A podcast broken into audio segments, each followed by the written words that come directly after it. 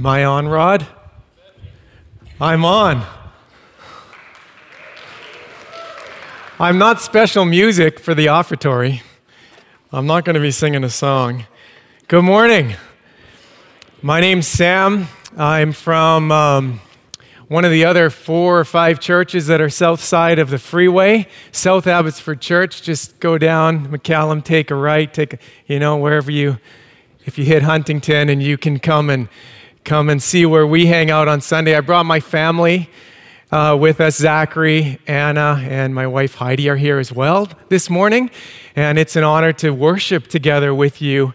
I am, I, I am I love the creed we just sang. I, I believe in God the Father. I mean, if I'm going to introduce myself, I'm going to say, I believe in God the Father.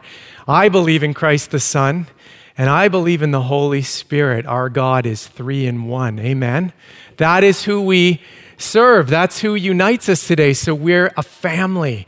And um, as much as I love the little fellowship South Abbotsford down the road, I'm probably more likely to bump into most of you at Starbucks, or um, if you like to cycle, you can join us on Tuesday nights, and I'll bump into you in tights, and that'll be weird. But um, I would say, hey, we're the family of God in this city. We are the body of Christ. We're longing for revival, we're longing for a change. Good, blow the walls off this thing, make it bigger and uh, because there's more seats to fill. I, I, I, wasn't thinking of this, but I love Piper, John Piper. His, uh, his little phrase at the beginning of a famous book he wrote called Let the Nations Be Glad. He says, Mission exists because worship doesn't. Think about that. We, you know, mission, we have a mission because not enough people are worshiping. And you're called into places where there are the least worshipers. And this little city, we like to, I don't know, where we kind of, we're a city in the country, right? The, this Abbotsford is just a small little drop in the bucket on the earth. And there's still people in this city who are not worshiping Jesus. And we have a mission. And mission exists because these pews aren't full. Mission exists because people still are longing for Jesus. And it was such a blast to hang out with a bunch of these guys and gals who were on the video in Vancouver last week. I, I was there most of the week, sleeping on the floor, you know, hanging out, getting to teach, worshiping together. But I'm telling you, what happened in our hearts could have happened to anybody at any age. And you don't have to sleep on the floor to have a mission trip. But we were inspired by what God's doing in the city. And um, it, it, it was changing us. We were learning about the big story. We called it, a, our theme was a story worth telling.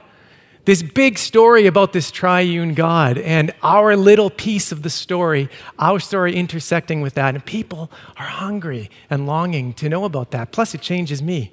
And uh, I, I was really encouraged this week. Um, it is a privilege and an honor to kind of intersect into your, um, your Sermon on the Mount series. A better way, I think, is what Pastor Tim kicked off on July 9th um, as you started the Beatitudes, right, in Matthew 5. And um, I'm going to dive right in this morning. Um, the, the context here, as soon as before I read it, the verses that I've got, I've got verses 13 to 20, I believe, yes. And I better get it right, or Tim's going to come after me. You know, in, in chapter 5, verse 1, where Jesus gathers the, you know, the disciples and the crowds are there, and um, it says Jesus sat down and he began to teach. And the, it wasn't like we just had, you know, how'd you have four or five Sundays in between and, and different themes as you unpacked those wonderful Beatitudes? Um, the, the crowd's still there, friends. And Jesus is still sitting and he's still teaching. I remember a teacher on a Trek program, which is a little bit longer than SOAR that MB Mission runs, a discipleship training program. A messianic, awesome Jewish guy came. His name's Steve Lytle, and he said, When Jesus sat down, that was the place of authority for a Jewish rabbi to teach from. So I asked for a La-Z-Boy, and uh, I didn't get it. I guess it's not culturally appropriate. No, I didn't ask for one. But Jesus, my friends, is still teaching from that sitting position, the place of authority. We stand up right in the classroom, we stand up to give our testimony. Jesus is sitting, and he's still sitting. And he's saying to people, He's just walked through those wonderful phrases that you've been unpacking. Maybe you've been here for some of them, maybe you've missed them all, but the Beatitudes are amazing invitations to be blessed, are you, in these different moments. But Jesus now is making a shift, and he's, he's in verse 13, he's actually saying, let, let me sum it up in another way. Let me put it to you in another way. The message actually says in uh, verse 13, let me tell you why you are here. So let's read verses 13 to 20 of um, Matthew 5. You are the salt of the earth. But if the salt has lost its taste, how shall it be salty? How shall its saltiness be restored? It is no longer good for anything except to be thrown out and trampled under people's feet. You are the light of the world. A city on a hill cannot be hidden, nor do people light a lamp and put it under a basket, but on a stand, and it gives light to all in the house. In the same way, let your light shine before others so that they may see your good works and give glory to your Father who is in heaven. Do not think that I've come to abolish the law or the prophets. I have not come to abolish them, but to fulfill them. For truly I say to you, until heaven and earth pass away, not an iota, not a dot will pass from the law until it is all accomplished. Therefore, whoever relaxes one of the least of these commandments and teaches others to do so will be called least in the kingdom of heaven. But whoever does them and teaches them will be called great in the kingdom of heaven. For I tell you, unless your righteousness exceeds that of the scribes and the Pharisees, you will never enter the kingdom of heaven. So you've been here for a little while. You've been reflecting on the Beatitudes. Have you been here for any one of those messages this summer? Has, have you made a commitment? Have they, have they kind of changed your life in some positive way? This, did they shape the living in some way? Did you make a commitment to be, you know, maybe more meek or maybe more humble or maybe hunger and thirst more for some righteousness? Are you looking to be the ones who inherit that kingdom that Jesus is inviting the crowds and the disciples to? Great. That's what it means to be salt and light. Did it influence anybody in your neighborhood this week or last week or the week before? Great. Let's go home. That's being salt and light. My son Zachary goes, Yes, shortest sermon dad ever preached. But seriously, Jesus is saying that is who you are in these words. He is saying, You are the light of, you are the salt of the earth. You are the light of the world. I love how one commentator puts it. I could have put it on the screen, but I didn't. He puts a bracket before you and he says, It is, bracket, you, bracket, who are. It is you who are the salt of the earth. It is you who are the light of the world. It just focuses it right on us. Look at the, you know, we'd be right if we questioned, though, right at this moment as Jesus moves out of the Beatitudes, go and just ask the question, like, really? What are a bunch of meek, pure in heart, peace seeking Christians going to actually have on this hostile, secular society? This crazy world that we live in? Really? Do you get a little skeptical that they're going to act like that that's what salt and light actually means? Apparently, Jesus doesn't share that skepticism. He's call us, calling these Palestinian peasants to just look, lift their eyes up, and consider something a little bit bigger. He's actually saying it's possible, friends, to be salt and light. It's as possible and as easy as it is to be persecuted. That's how easy it is. And you heard that message last week. If you weren't here, listen to it. It's great. It's, it's easy. It's not for some super spiritual elite. Don't forget, it's disciples and the crowds. It is you. Clearly, we can say it's not just for an exclusive few. There's a mixture of all kinds of people. It's not for the ones who are really, really, really, really going to be persecuted. You know, maybe the ones who are going to be hung upside down or something crazy like that, or have people spit or punch you in the face for your Bible bashing faith. No, this is a reality for all of us. And let's remind ourselves of the scope for just a second here. You're the salt of, underline it, the earth. You are the light of the world. That's a broad scope. That's a big inclusive picture. When you put a lamp, it says on a lampstand, it gives light to underline it, circle it, highlight all in the house. There's more people that need some light, friends. We're to influence this whole planet 24 7, seven days a week. I guess that's what 24 7 means, huh? Amen? Like, is that not what Jesus is just reminding them to and pausing and going, that's who you are? So let's take a look. He uses two household kind of realities to, to describe the metaphor of our influence. I call this sermon, Is Your Influence Worth Its Salt?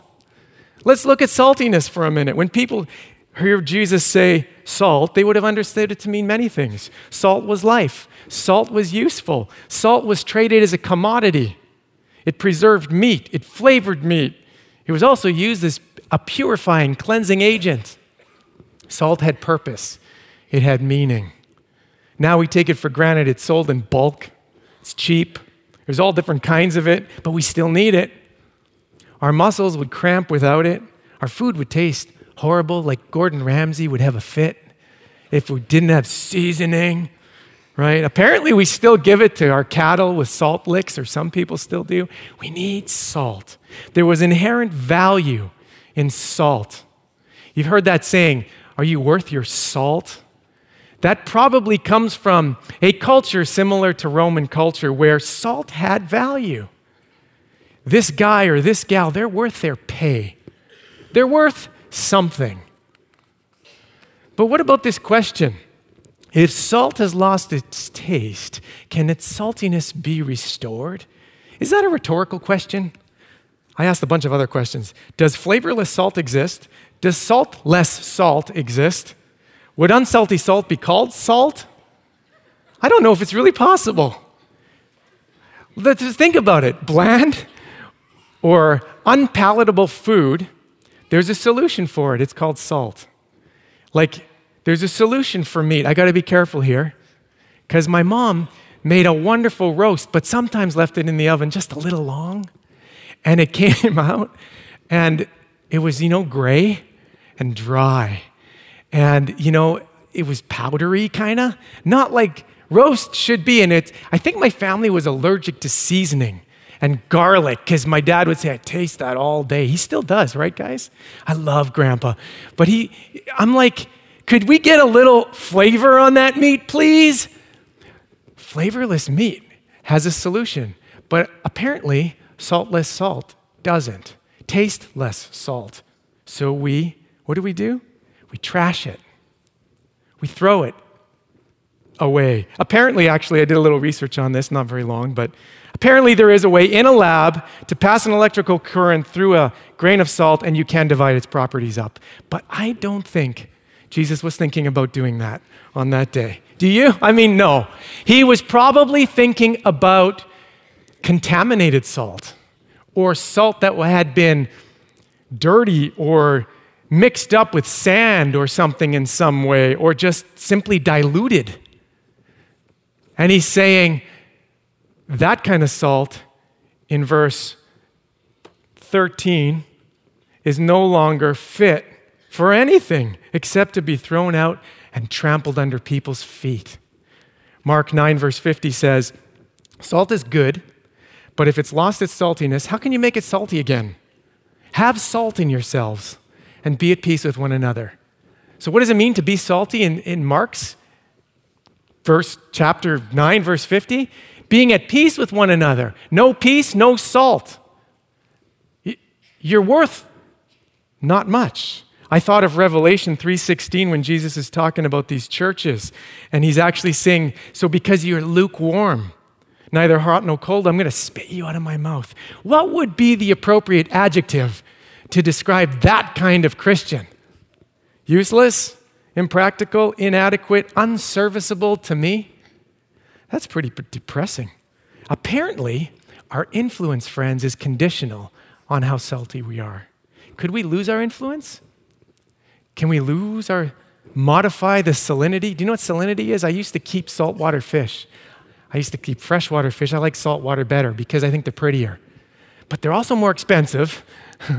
And I had a 70 gallon aquarium, which I had for years, and I loved the fish. I loved the ecosystem and, and all of the, the chemistry that goes around with, goes on with that little hobby of pH balance and toxins and, and all of the, the temperature things. But you know, there's also, when you're dealing with salt water, there's a salinity factor in the water. That's the, the measure of salt. And it's just really easy to explain this way as warm water, which is what the, the tank was, it's tropical fish, evaporates at least every two days. You, I should have done it every day, but I wasn't the best fish keeper. You add a little bit of fresh water because the water is evaporating, and as it evaporates, the salt water, the salinity in the water goes up, right? Because the salt stays in the water. And these poor little fish are like, you know, like they're not used to this. They're totally shocked. Apparently, in the ocean, the salinity of the ocean is 35 parts of salt per thousand on average, and it's a rather stable environment. It will fluctuate by one part per million or whatever on one side of the ocean to the other side. It does fluctuate, but it's a pretty stable environment, not like a 70 gallon tank. That's a pretty small environment for these poor fish. Shouldn't the salinity of every church be the same? Why is it that some are like, really got it, and some aren't? Apparently, our influence is conditional. What's the salinity of Central Heights Church? Are you salt? Are you the salt of the earth? Last Friday with, with the SOAR group, we hung out with a pretty cool church. It's called Lighthouse in Steveston, just a small little replant. I mean, when we went there on Sunday with a group from Kansas, there was other youth joining your youth, by the way. We doubled their service size. But these are some pretty passionate, salty Christians, I'm telling you. They had an event on Friday night. Anybody could do this, but they had the vision for it. They, they had a little park, and they called it intersections. Intersections where faith meets unfaith and it basically was a folk festival talent show. And it was awesome. And people sang songs and they read poetry. There was a wonderful Scottish lady who told a story. And it was amazing, powerful story. And it was just the arts on display. And some of it gave glory to God, and some of it just gave glory to the art, but it was faith and unfaith coming together. And me and your youth, we had we practiced some conversations. It says in Colossians 4, verse 6, let your speech be always gracious, seasoned with salt, so that you may know how you ought to answer each person. I love that. We had some pretty seasoned conversations, I'll tell you. I had some very interesting conversations with the neighborhood of Steveston, and it was beautiful. And it was practicing what it's like to be salt. Jesus also says, It is you who are the light of the world. Nor do people light a, a city on a hill should not be hidden, nor do people light a lamp to put it under a basket. That would be silly. Why would you do that? So let your light shine before others so that they may see your good work and give glory to your Father who is in heaven. Jesus uses a city metaphor and he uses a lamp metaphor to describe how we're supposed to be light. First is kind of a collective image, a city on a hill. That makes sense, right? City on a hill means it's got a great vantage point, it's, it's above all the obstacles, and you can see the enemy coming to attack you from a long ways off. Probably people's minds, most of the people's minds were going, smart, city on a hill, a defensive posture. You know, like, imagine though, if Jesus has a different thing in mind. This collective image of a bunch of lights coming together means there's a bunch of yous. You know, it is you, it's a plural you. A whole lot of yous coming together in a city. It's like when you're all clumped together at night and there's a reflection off the, off the clouds of a glow. It's not tucked away in the valley or in the forest. No, it's on a hill clear sight lines for protection. But I'm wondering if Jesus is actually not talking about defense for this city, but offense. A city on a hill is to be seen. Remember the scope, it's a big scope. A city is to be the light of the world.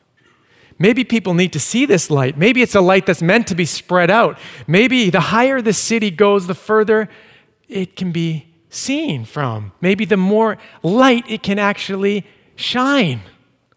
I love that. Did you know that light is for shining? That's what it's for.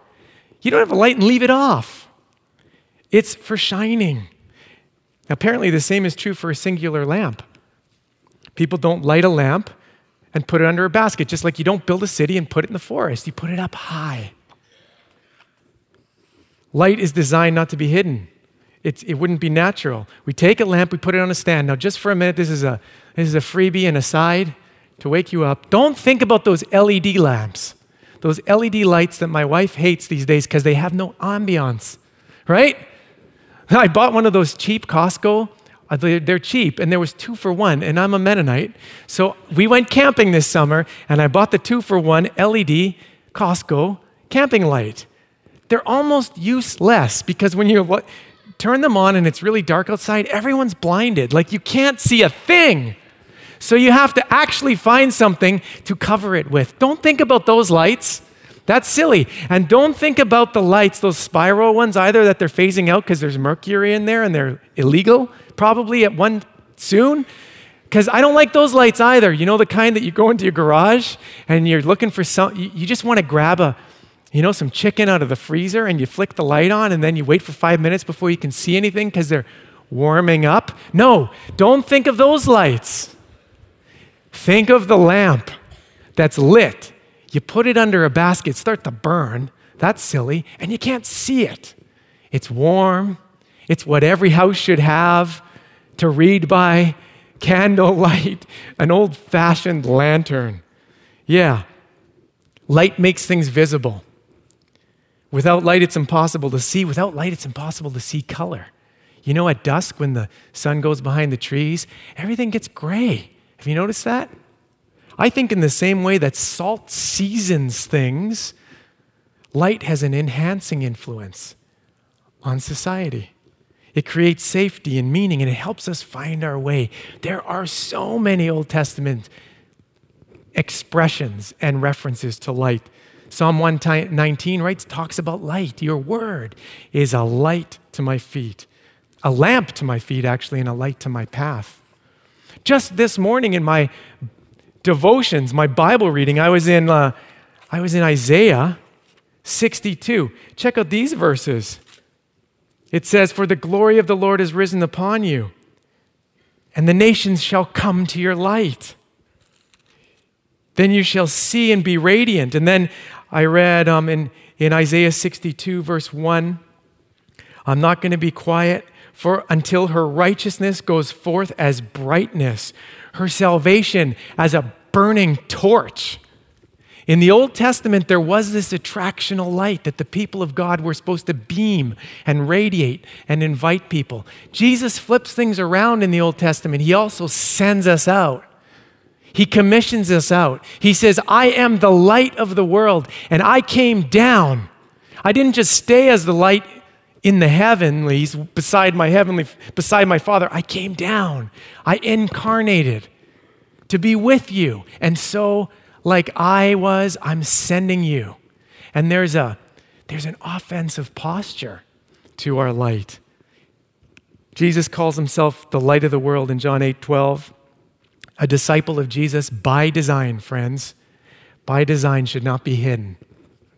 A disciple of jesus by design has an illuminating effect on everybody you meet every single day.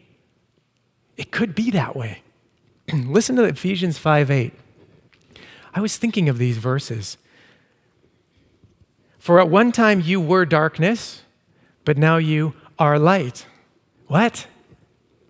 Walk as children of the light. It's not that I only have light in me because the Holy Spirit and Jesus indwells me by his presence. I used to be darkness. I used to be not in darkness, I was darkness. I had no light in me apart from Jesus. I was going nowhere and going nowhere fast as a teenager. Ephesians 5 is reminding us, Paul saying, You were darkness. And now, because of Jesus and all this great gospel that we've been singing, we came out of a grave into a marvelous light and we are light. How would that change the way you live? How would that change your neighborhood, your classrooms, your, your work cr- gang at the barista or the construction site, if you actually believe that you are light, the light of the world, the light on your crew, the light on your workforce, the light wherever you are, the light in your family. I mean, I, I met a guy in Congo years ago before I was married. He was 13 years old. His name was Bob. He was the son of a bunch of witch doctors. Well, a family that was witch doctors.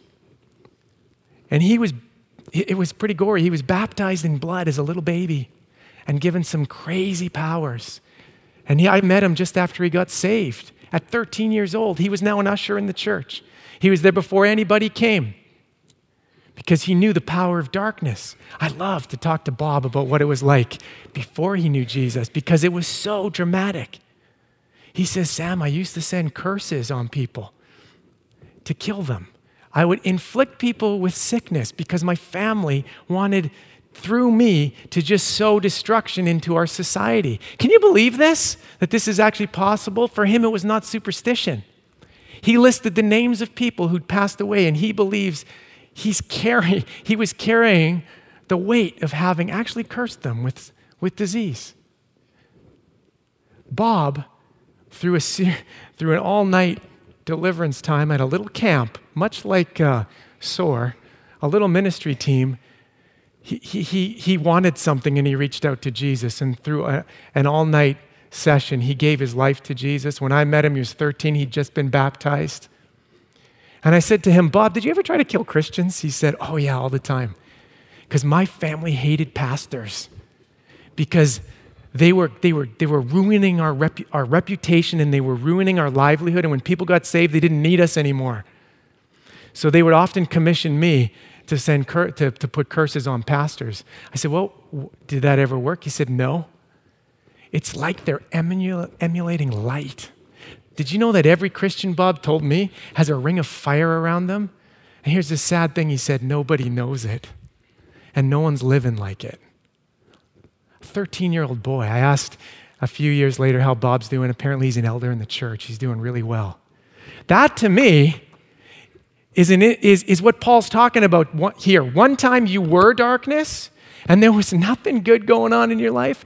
Now you are light. So walk as children of the light. When anything is exposed with the light, it becomes visible. Death and darkness are synonymous, they're the same. Light and awakeness and light and life, they're the same. And I'm telling you, our city needs a wake up call of light. To be called into this marvelous light, we are so bound by many things. In this same way, let your light shine before others so that they may see your good works and give glory to your Father. That's what verse 16 says. The purpose there is a purpose to this light. It's so that others may glorify our Father who is in heaven. We don't get the credit. And if you, if you just read the Gospel of Matthew, it's amazing. Matthew 9, verse 8, Jesus just, or the disciples, they, people witness the freedom of a, of a, and the healing of a paralytic man. And it says, when the crowd saw the paralyzed man healed, they glorified God. What kind of good works would it be so that people in this city would give glory to our Father in kingdom, in, give glory to our Father who is in heaven? What would it look like? Is it over the top generosity? Like just, just an act of crazy generosity? Would it be a positive spirit or some sort of peace in crisis? We can emulate that. Would it be a miraculous healing? I mean, that, that would do the trick. We influence others, I think is what Jesus is trying to say here we influence others. We can positively influence uh, each, each other, or we also have the potential to not be so salty, to actually hide the light.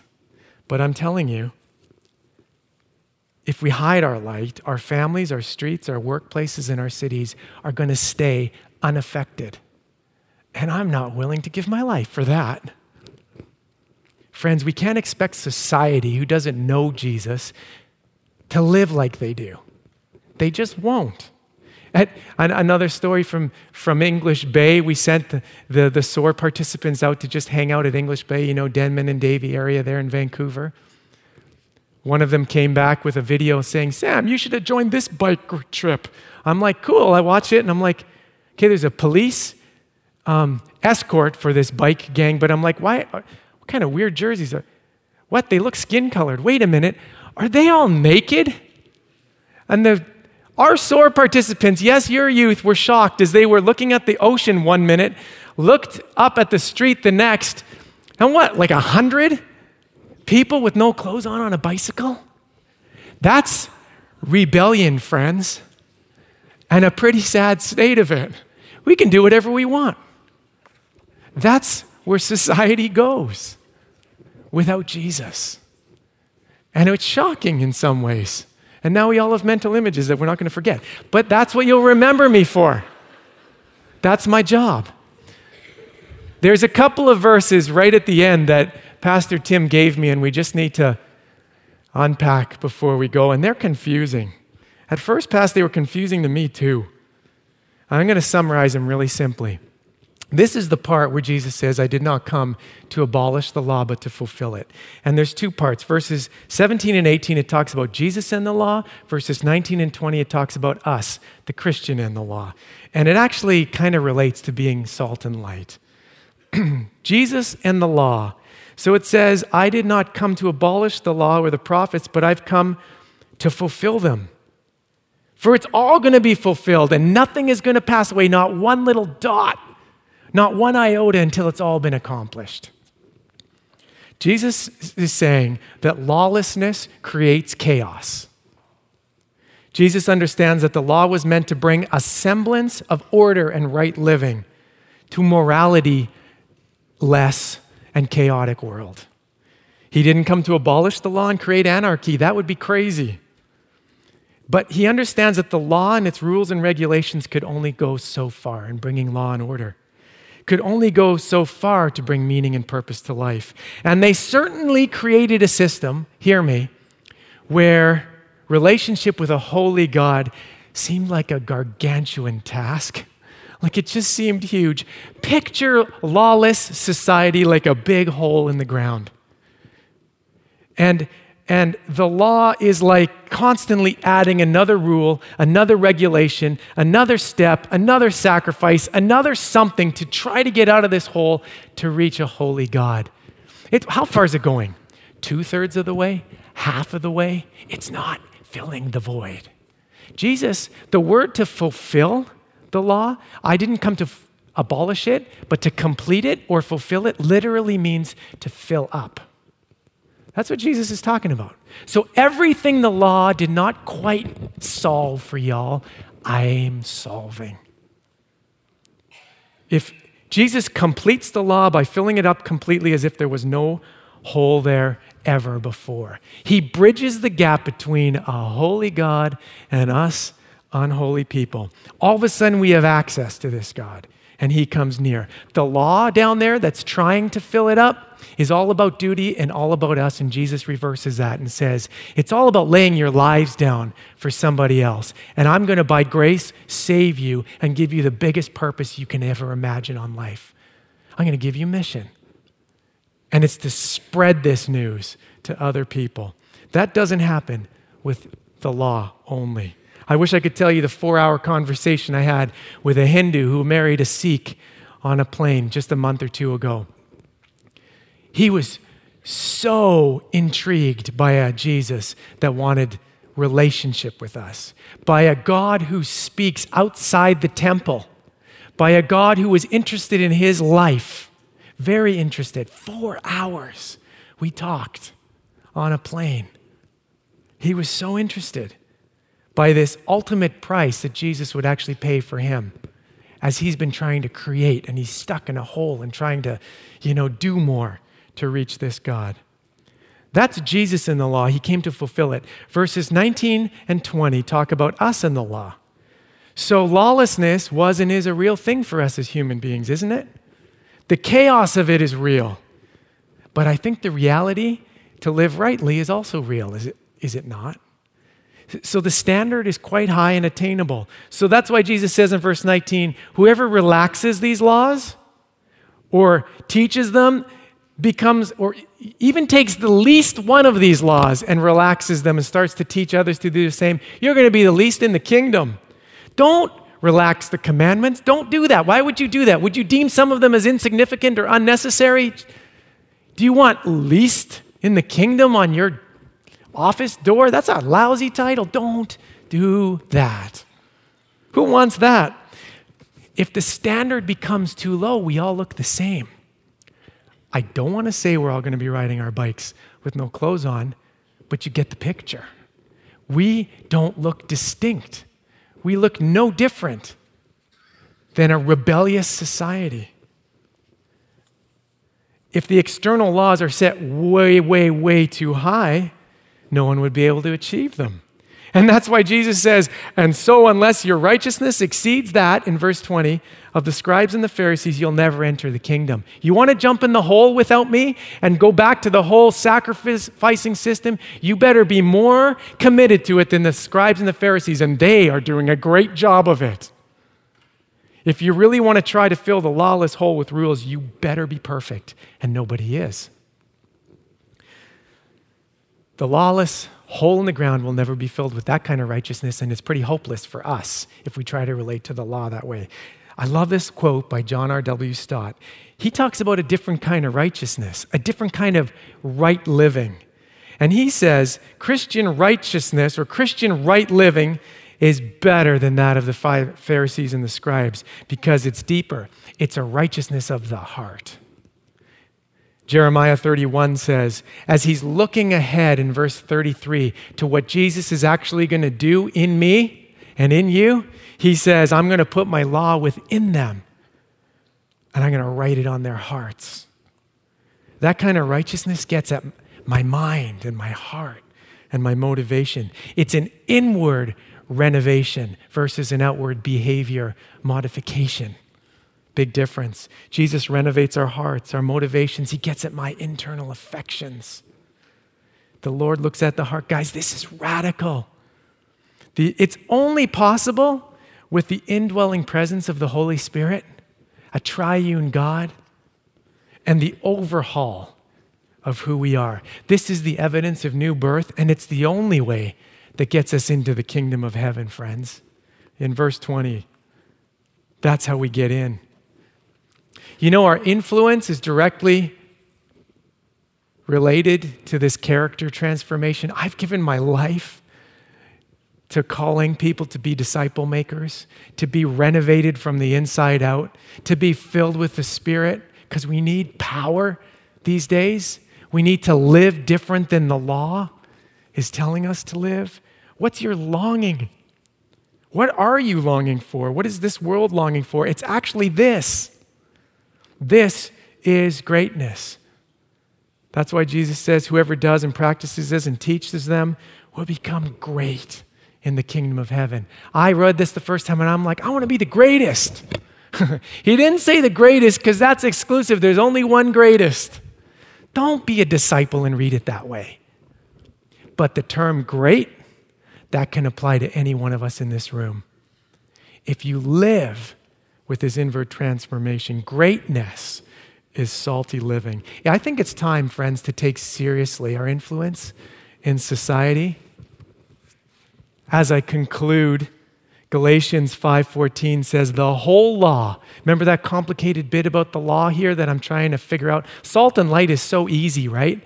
But the law, I think I love how Galatians puts it. The whole law is fulfilled in this. Love your neighbor as yourself. Who's doing that? Not a lot of people in my townhome complex. They're blaming everybody for everything that goes wrong in there. I mean, even the guy who, who, who scraped the snow, bless his heart, during the winter is still getting blamed from the wrecked curbs. You know? And everybody with a different ethnicity or color is getting blamed for the stuff laying around. It drives me nuts. None of us are loving our neighbor as ourselves because it's hard. But that is what a renovated heart does. Who's doing this? Listen to what John Stott says to us. Jesus' followers are to be different. Now, I could have said that, but I, I didn't. He said it. Jesus followers are to be different. This is what got me different from nominal church attenders and different from the secular world. Bunch of us could walk out of here as nominal church attenders and not be living salty, light lives because we're going to be not that. We're to be different from nominal church attenders, from nominal secular world, different from the religious and the unreligious. Jesus is not setting up a religion, friends. He's setting up, I like Rod's word here at the beginning, a movement of people who follow the King. The church and the world are two distinct communities. You have the yous, it is you and us, and you have the world and the earth. On one hand, you've got us, on the other hand, you've got the world. Society, I'll tell you how it's distinct, and this is not rocket science. Read the newspaper. It can't help itself from deteriorating and self destructing. It can't help itself. And there's people out there, it's distinct in that they're losing their way. Just ask your neighbors. A society without salt, this is challenging, and without the influence of light, is going to act in harmful ways. They're going to be rebellious. They're going to twist intimacy around and create all kinds of weird expressions of it. They're going to be violent and they're going to create distrust and mistrust and erode community, erode the family. That's where they're headed. Yes, human rights and our legal system have a way of modifying and slowing down the erosion but the heart of a person must be regenerated by Jesus and only Jesus from the inside out. So Jesus says, It is you and me who are the salt of the earth. And friends, salt doesn't, I wish I had a big pile of salt or a humongous salt shaker. It doesn't stay in the salt shaker, it's meant to be scattered and dissolved in the french fries. It's a costly scattering it's a mingling of these two distinct worlds and a flavoring and an influencing of it. Is your influence worth its salt? I'm going to call up the worship team, and I want you just to think about that question as we sing this last song. Do you know this Jesus that renovates your heart from the inside out? Or are you thinking that church and pastors and preachers preach something else or live something else because we're a bunch of hypocrites, and often we are. That's not who Jesus is. He loves us and He loves to change us. And He doesn't make us religious, He makes us more like Jesus. Jesus was the least religious guy on the planet. He loved people who he shouldn't have loved. So take a moment to pause and, and, I'm, and just think about your influence. We heard Aaron White last Thursday. Aaron White's lived for 20 years in the inner city in Toronto and the last 13 years in the downtown east side. He came and challenged us on SOAR. And he told a little story of him walking with his little boy because he lives right by Oppenheimer Park. And all the guys on the street and the gals were calling, Hey, Aaron, hey, Aaron, hey, Aaron. And his dad, his little son, looked up at his dad and went, Dad, you're famous. And he looked down, he said, Only on Cordova Street, son, only on Cordova. Where's your Cordova? Where are you famous? I don't know if you caught it, but Caleb summed it up pretty good. His one liner after SOAR was this. I wrote it down, Caleb, if you're here. If you're not, we saw you on video. I am uniquely qualified to reach my friends for Christ. I love that. Maybe it's his high school. Maybe it's where he's working this summer. We're all uniquely qualified. We've all got a Cordova Street where are you famous? What's your influence going to be?